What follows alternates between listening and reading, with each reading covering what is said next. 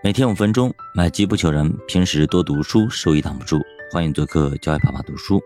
那么咱们今天继续接着上节讲，上节我们聊到这个汉信的骗局。那这个时候呢，陈进既然已经得手，而且呢赚得盆满钵满，在那个年代已经成为了亿万富翁。这个时候呢，他趁热打铁，继续造假。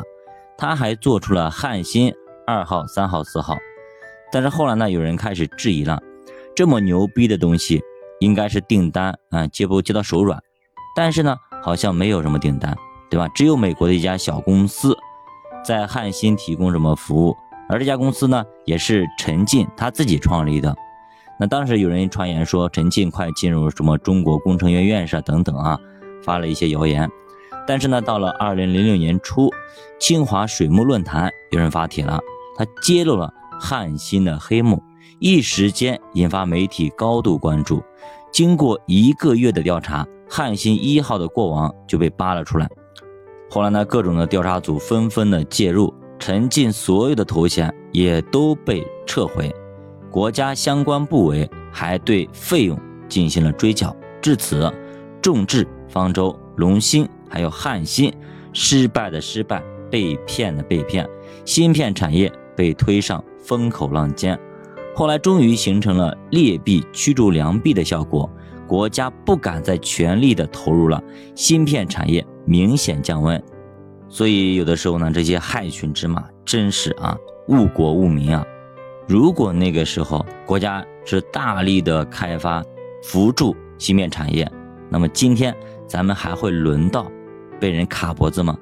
如果那个时候没有这些害群之马，那些真真正正干实事的。好企业，哪怕进展的慢一点，对吧？也不至于咱们落到今天这个被人打的一个卡脖子的境况。那咱们都知道，如今国内芯片行业龙头是谁啊？中芯国际。那么中芯国际又是如何成立的呢？它的创始人江尚舟又有哪些故事呢？其实呢，江尚舟他是清华大学无线电系毕业的，九十年代在三亚工作当了副市长，后来回到上海。做了经委副主任，当年他就认为啊，电子信息产业大有可为，并且找到了领导，投资两百个亿，建造两条八英寸晶圆生产线。后来江上周还嫌方案保守，说至少也能建十条。再然后呢，他带团队多次去美国考察，还用高薪为诱饵，吸引海外的一些呃非常高精尖的团队。不但答应住房、户口，还有子女教育和社保。当时他也把牛皮吹上天，说要投入一千个亿美元建造四十个超越华虹九零九工程的集成电路项目。但是当年的项目审批非常非常慢，需要二十几个政府部门的流程。那江上周等不了，于是借着一次机会，他直接给当时的领导递了一张条子，这才加快了审批流程。可见当年江上中的背景也是相当硬的。中芯国际还有一个重要的人物叫做张汝京。那张汝京呢？他在台湾大学毕业以后就去了美国，读到了博士。一九七七年加入了德州仪器，那跟基尔比和张忠谋都是同事。他在这里搞了八年研发，见证了德州仪器的辉煌。那么，他也参与主持了德州仪器在美国、日本、新加坡、意大利和中国台湾啊十座半导体工厂的一个建设，号称建厂能手。那时候的张汝京就想啊，能不能在咱们中国大陆也搞个厂啊？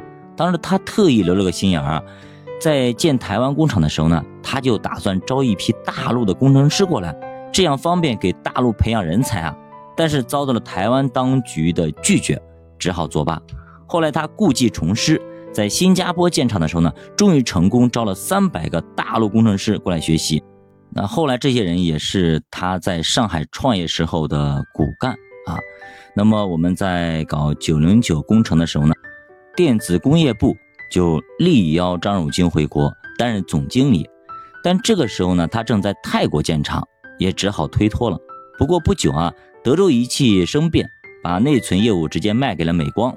那张汝京借机退休，回台湾加入了世大电路，这是台积电和联华电子之后的台湾第三大晶圆代工厂。那张汝京的能力得到了充分的展现，三年时间他就带领市大做到了台积电三分之一的产能，而且开始盈利。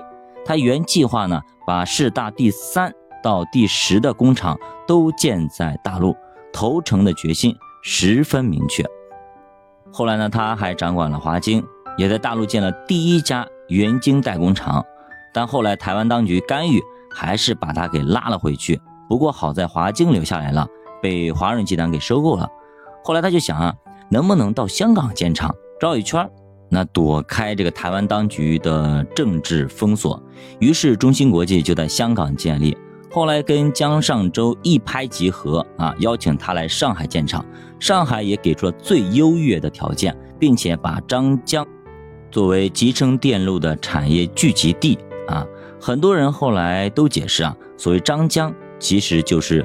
张汝京和江上周，不过很快呢，市大被台积电给吃下，张汝京原先的大陆建厂计划也被全部取消，于是他也彻底跟台湾决裂，主动放弃了台积电所有的股票以及所有的福利，带着家眷到上海定居，甚至到美国把九十多岁的老母亲直接给接了回来，因为他担心美国到时候搞事情。此时，台湾当局很紧张，甚至给他开了五百万台币的罚单，警告他六个月内必须撤资。但是张汝京此时已经无所畏惧了，干脆放弃台湾户籍，我不要了。那意思就是说，你罚你的，也不回去了。有本事你到上海来抓我呀！这下反而给台湾当局整不会了，竟然对他放弃户籍的申请不予受理，这就相当于打脸了啊！后来，台湾当局呢继续给他追加罚款，又开出了一千五百万台币的一个罚款。张汝京压根就没有理会，你爱罚多少你罚多少，反正也不回去了，我就在大陆扎根了。所以大家看到了没有？能在中国建芯片工厂是多么的难，技术封锁，不管美国啊、日本啊、韩国对我们封锁，对吧？就算咱们自己的台湾省的人也对咱们封锁，兄弟们，所以难不难？确实难，难就不做了吗？难就没有希望了吗？